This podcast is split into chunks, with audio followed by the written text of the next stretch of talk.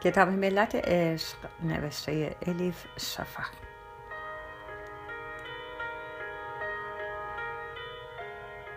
ترجمه ارسلان فسیحی.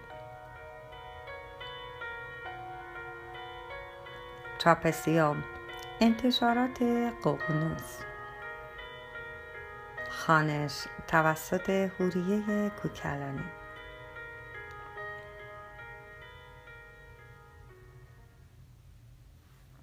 الا بوستون 19 ژوئیه 2008 عزیز چهار روز در بوستون ماند. در این چهار روز الا هر روز صبح برای دیدنش تا بوستون رانندگی می‌کرد. با همدیگر شهر را وجب به وجب گشتند. در محله ایتالیایی ها غذاهای خوشمزه اما ارزان خوردند. موزه هنرهای زیبا را گشتند. در پارک آبی نمایش دلفین ها را تماشا کردند. در میدان هاروارد توی کافه های شلوغ قهوه خوردند و موقع انجام دادن همه این کارها بیوقفه حرف زدند. در موضوع های مختلف و شاید عجیب و غریبی مثل دستور غذایی کشورهای متفاوت تکنیک های مراقبه هنر بومیان استرالیا رمان های گوتیک باغبانی تکنیک های پرورش گوجه فرنگی و تعبیر خواب و رویا.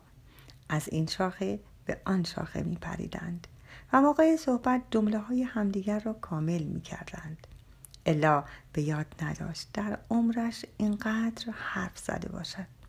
شب که به خانهاش برمیگشت چانهاش درد می‌کرد. با آنکه توی کوچه و خیابان میان آدمها خیلی سعی می‌کردند به همدیگر نخورند اما این کار رفته رفته سخت تر می شد. گاهی اتفاقی دستهایشان به هم می خورد. بازوهایشان به هم می سایید. الا با خودش می گفت کی دستم را می گیرد؟ وقتی دید عزیز دستش را نمی گیرد خودش دست عزیز را گرفت. اول با خجالت و واهمه اما بعد آزادانه و بدون هیچ وسوسه ای.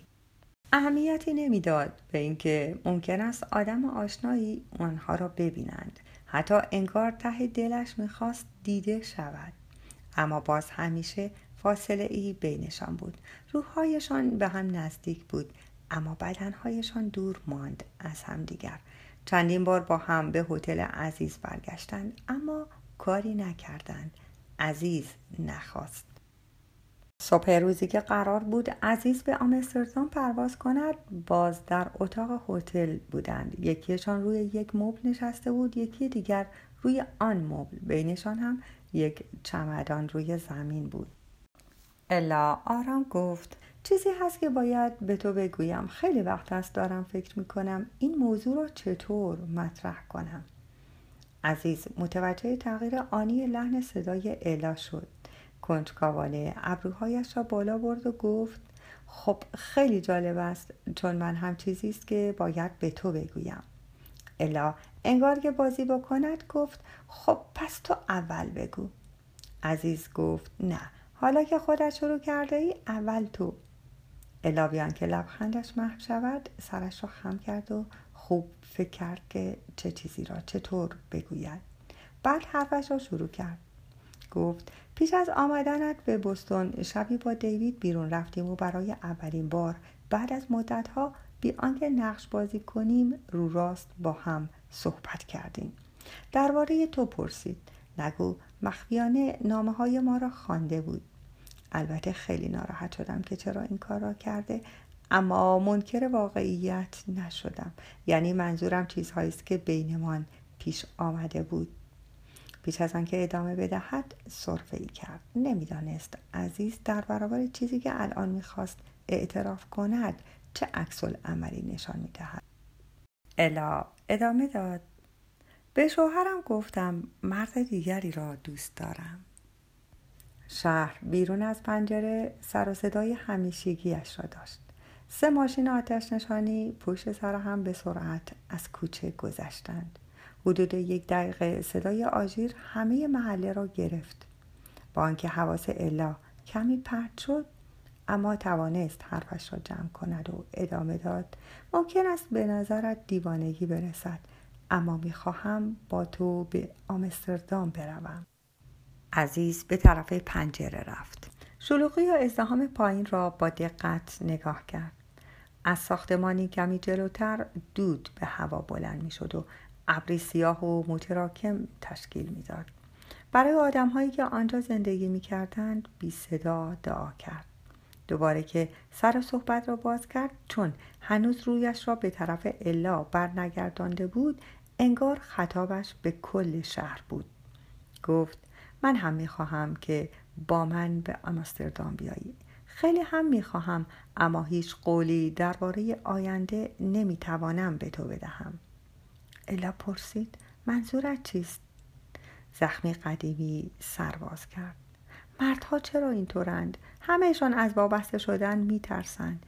این همه بگرد این همه صحبت کن این همه اوقات خوش بگذران این همه رازهای مگو را بگو این همه رویا بافی بکن. بعد یک دفعه تلسم باطل شود. یعنی چه که هیچ قولی درباره آینده نمی‌توانم به تو بدهم؟ چه جمله بی احساسی فقط مردها می‌توانند چنین جمله بسازند. عزیز انگار فهمیده بود در ذهن الا چه میگذرد. لبخند زنان کنارش نشست و دستش را نوازش کرد. گفت آنطور که فکر می‌کنی نیست. الا پاسخ داد پس چجور است؟ عزیز گفت روزی زنی ناشناس ایمیلی برایم فرستاد. نوشته بود رمانم را خوانده گفت که کتابم با دوره عجیبی از زندگیش همزمان شده. گفت سر دوراهی مانده. عزیز غرق در فکر لبخند زد. میدانی راستش آن موقع که ایمیلت را گرفتم من هم در دوره عجیبی از زندگیم بودم. الا پرسید یعنی کس دیگری وجود دارد؟ عزیز پاسخ داد نه جانم همچه چیزی نیست. و یک باره آرام شد. گفت تا امروز سه مرحله از زندگیم را برایت نوشتم. تعریف کردم که چطور با سه حرف اول کلمه صوفی آشنا شدم. تو چهارمین حرف را از من نپرسیدی. شاید هم توی شلوغی از یادت رفت. من هم جسارت پیدا نکردم تا تعریف کنم. حال که آشناییم با حرف یه هم حکایتی دارد می‌خواهی گوش کنی؟ الا با آنکه از هر چیزی که تلسم آن لحظه را بشکند واهمه داشت باز هم سرش را تکان داد و گفت بله می‌خواهم بشنوم تعریف کن. عزیز زهارا در آن روز ماه ژوئیه در اتاق هتل چند ساعت مانده به پروازش به آمستردام زندگیش را پس از سال 1976 که صوفی شده و اسمش را عوض کرده بود برای الا روبنشتاین تعریف کرد. از آن تاریخ به بعد با ظاهر عکاس و باطن درویش دنیا را گشته بود. در ششقار دوستان و رفقایی پیدا کرده بود. مفهوم خانواده را نه در پیوند خونی بلکه در پیوند روحی یافته بود. دو بچه بیکس را در رومانی به فرزندی قبول کرده و بزرگشان کرده بود و خرج تحصیلشان را داده بود. دیگر ازدواج نکرده بود. چند بار از ساحل عشق برگشته بود و در عرض این مدت دو یادگاری خانقاه مراکش را از خود دور نکرده بود. نه گوشواره نقره‌ای را از گوشش درآورده بود و نه گردنبند شکل خورشید را از گردنش باز کرده بود. تصوف شده بود محور اصلی سرشت و زندگیش عمرش را وقف ایمان به عشق و کمک به دیگر انسانها کرده بود و در هر مکانی و در هر شیعی و ذره ای دنبال نشانه هایی از خدا میگشت. و بعد دو سال پیش وضعیت سلامتیش دچار مشکل شده بود. یک دفعه احساس می‌کرد بیحال شده. با نقطه متورمی که زیر بغلش پیدا شده بود در یک آن همه چیز تغییر کرده بود. افسوس که دیر متوجه شده بود. و معلوم شد آن نقطه متورمی کوچک مالین ملانوم است نوعی سرطان پوست. دکترها مدت زیادی نتوانسته بودند تشخیص بدهند و برای مشخص کردن ابعاد بیماری پشت سر هم آزمایش می‌کردند.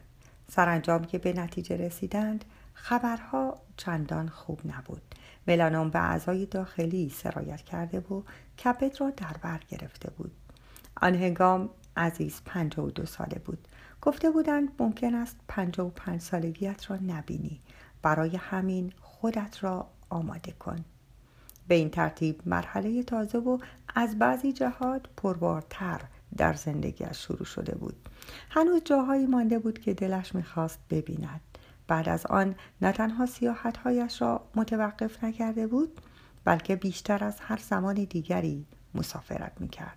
با استفاده از ارتباطاتی که در همه جای دنیا داشت در آمستردام یک بنیاد سوفیسم تأسیس کرد در اندونزی، پاکستان، مصر با نوازندگان صوفی چند کنسرت اجرا کرد. حتی در اسپانیا با گروه عارف یهودی و مسلمان آلبوم مشترک منتشر کرد.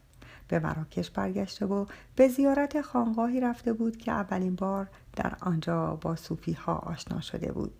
بر سر مزار بابا سمد دعا کرد و به تفکر پرداخته و از کوره راههایی که زندگی برایش در نظر گرفته بود با سپاس یاد می کرد. عزیز چشمکی زد و گفت بعد شروع به نوشتن رومانی کردم که همیشه دوست داشتم بنویسم اما نوشتنش را به تأخیر می انداختم. اسم رمان را گذاشتم ملت عشق بعد از تمام کردنش توی پاکدی گذاشتم و برای مؤسسه انتشاراتی مشهوری در امریکا فرستادمش. چیز زیادی انتظار نداشتم اما خودم را برای هر احتمالی آماده کرده بودم. یک هفته بعد از زنی اسرار آمیز در بستون یک ایمیل برایم آمد. الا نتوانست لبخند نزند. عزیز گفت از آن لحظه به بعد همه چیز تغییر کرد. یک دفعه از آدمی که آماده مرگ می شود به آدمی که اسیر عشق می شود تبدیل شده بود. لازم شده بود همه قطعاتی را که فکر می کرد سر جایشان گذاشته بار دیگر از نظر بگذراند. ایمان عشق آرزو ترس از مرگ آرزوی زندگی جاودانه خانواده کاشانه حسرت. سعادت. لازم شده بود درباره همه این مفاهیم از نو بیاندیشد. امروز خودش را آماده مرگ حس می کرد اما هنوز نمی‌خواست بمیرد. به این مرحله که آخرین مرحله زندگیش بود می گفت موسم آشنایی با حرف یه از کلمه صوفی شاید هم این سختترین مرحله بود چون در زمانی که گمان می کرد اگر نه همه بیشتر حسابهای درونیش را به پایان برده و به لحاظ معنوی کامل شده برای اولین بار احساس تزلل می کرد. گفت در تصوف مردن پیش از مرگ را یاد گرفتم. قدم به قدم از منازل گذشتم. سعی کردم تا آنجا که درک می کنم در این طریق پیش بروم. درست موقعی که فکر می کردم همه چیز رو به راه شده یک دفعه تو از آسمان با زنبیل پایین آمدی. بعد از اولین آمد همه چیز خیلی سریع تغییر کرد. هر روز پای کامپیوتر نفسم رو حبس می کردم و با خود می گفتم خوب است الا باز هم برایم نامه نوشته باشد. اینطوری زندگی هم شد داستانی که در انتظار تعریف شدن برای توست و فهمیدم که دلم می‌خواهد بیشتر بشناسمد بایست اوقات بیشتری با تو میگذراندم. مدتی که برایم مشخص کرده بودند یک دفعه به نظرم کوتاه آمد. کوتاه و ناکافی. در نقطه اسیان در برابر خدایی بودم که خودم را تسلیم کرده بودم. الا با نگرانی زمزمه کرد. مریضیت با هم دیگر می توانیم از پسش براییم. عزیز گفت شانزده ماه دیگر مانده دکترها می‌گویند. البته ممکن است اشتباه کرده باشند. نمی‌دانم. همانطور که می‌بینی تنها چیزی که می‌توانم به تو بدهم همین لحظه است که در آن هستیم. خب راستش را بخواهی کسی نمی‌تواند به کسی دیگر فراتر از این را هم وعده بدهد. اما همیشه این حقیقت را فراموش می‌کنیم. دوست داریم برنامه هایی در مورد آینده بشنویم. الا سرش را خم کرد. نگاهش را به نوک پاهایش خیره ماند. سنگینیش را به یک طرف داد. انگار یک طرفش داشت میافتاد و طرف دیگرش مقاومت می‌کرد. شروع کرد به گریه کردن. عزیز گفت خواهش می‌کنم گریه نکن. بزرگترین آرزویم این است که با من به آمستردام بیایی. شهرم را نشانت می‌دهم. با همدیگر دنیا را میگردیم. تا آنجا که می‌توانیم دوست دارم همراه تو با آدم های تازه آشنا بشوم و به تماشای اثر معظمی بنشینم که آفریدگار خلق کرده است. الا مثل بچه ای که اسباب بازی رنگی و براق جلویش گذاشته باشند گریه را قطع کرد و دماغش را بالا کشید. گفت من هم من هم دوست دارم. عزیز گفت نمی‌خواستم اینها را برایت تعریف کنم. حتی دست زدن به تو برایم سخت بود. تو همیشه زندگیت را بر پایه فکر آینده ساختی. طرها برنامه ها به نظرم خیلی غیر ممکن می آمد به آدمی مثل تو بگویم یالا همه چیز را ول کن و با من بیا. اما فردا من پیشت نخواهم بود. الا همین که این حرفها را شنید انگار تازه متوجه حقیقتی شده بود. هیجان زده گفت همه اینها درست. اما نمی‌فهمم. چرا به این زودی تسلیم شده ای؟ می توانی با سرطان بجنگی. به خاطر من می توانی این کار را بکنی. به خاطر ما. عزیز گفت برای سالمتر و طولانی تر عمر کردن هر کاری از دستم بیاید انجام می دهم اما با سرطانم مبارزه نمی کنم الا گفت سر در نمی آورم مگر نمی خواهی زنده بمانی؟ عزیز ادامه داد. البته که می‌خواهم اما طور دیگری. در حال جنگ با همه چیز هستیم. جنگ با تروریسم جنگ با فقر جنگ با تورم جنگ با ایدز جنگ با سرطان جنگ با رشوهخواری حتی جنگ با چاقی. راه دیگری غیر از جنگیدن وجود ندارد. الا بی حوصله فریاد زد. من مثل تو صوفی نیستم. در آن لحظه دهها فکر از ذهنش گذشت. کنار نیامدنش با خودکشی پدرش. بچگی پر از دربدریش عذاب وجدانش. احساس گناه کردنش. تصمیم به اینکه ازدواج کند و خوشبخت بشود و همه یعصاب و نامیدهایی که سالها بود توی خودش میریخت و بروز نمی‌داد در یک لحظه جلوی چشمش مجسم شدند. عزیز لبخند زد و گفت صوفی نیستی می‌دانم. لازم هم نیست صوفی بشوی. تو فقط کافیست مولوی بشوی. الا چند بار چشمهایش را باز و بسته کرد و پرسید منظورت چیست؟ عزیز ادامه داد. یک بار از من پرسیده بودی تو شمس هستی. منتهای آرزویم است که شمس باشم. و ادامه دادی من نمی‌توانم شمس بشوم. در حد و اندازه هایش نیستم. ولی الا تو می توانی مولوی بشوی. عشق از بس استفاده شده به کلمه تو خالی تبدیل شده. اما تو با هستیت می توانی عشق را متعالی کنی. الا با صدایی گرفته گفت من شاعر نیستم. عزیز ادامه داد مولوی هم شاعر نبود اما شد. الا دوباره گفت مگر نمی‌فهمی عزیز من زنی خانه دارم مادر سه فرزند. مرا در نظرت خیلی بزرگ کرده ای عزیز صدایش را پایین آورد و گفت در حق خودت بیانصافی می‌کنی. همگی همانیم که هستیم. مهم این است که آیا جسارتش را داریم که خودمان را تغییر بدهیم؟ اگر از بابت این عشق به اندازه کافی مطمئنیم می توانیم باقی این سفر را هم با هم ادامه بدهیم. آخر سر با همدیگر به قونیه می رویم می خواهم آنجا دفنم کنند. الا گفت این چه حرفی است می‌زنی؟ عزیز سرش را خم کرد. الان در چهرش حالتی دیگر بود. بعد در حالی که سعی می کرد کلمه ها را انتخاب کند حرفهایش را تمام کرد. یا اینکه می توانی الان از اینجا یک راست به خانهات برگردی و این پیشنهاد را فراموش کنی. اینطوری به آشیانت پیش بچه هایت برمیگردی. فقط این را بدان که من به هر حال دوستت دارم.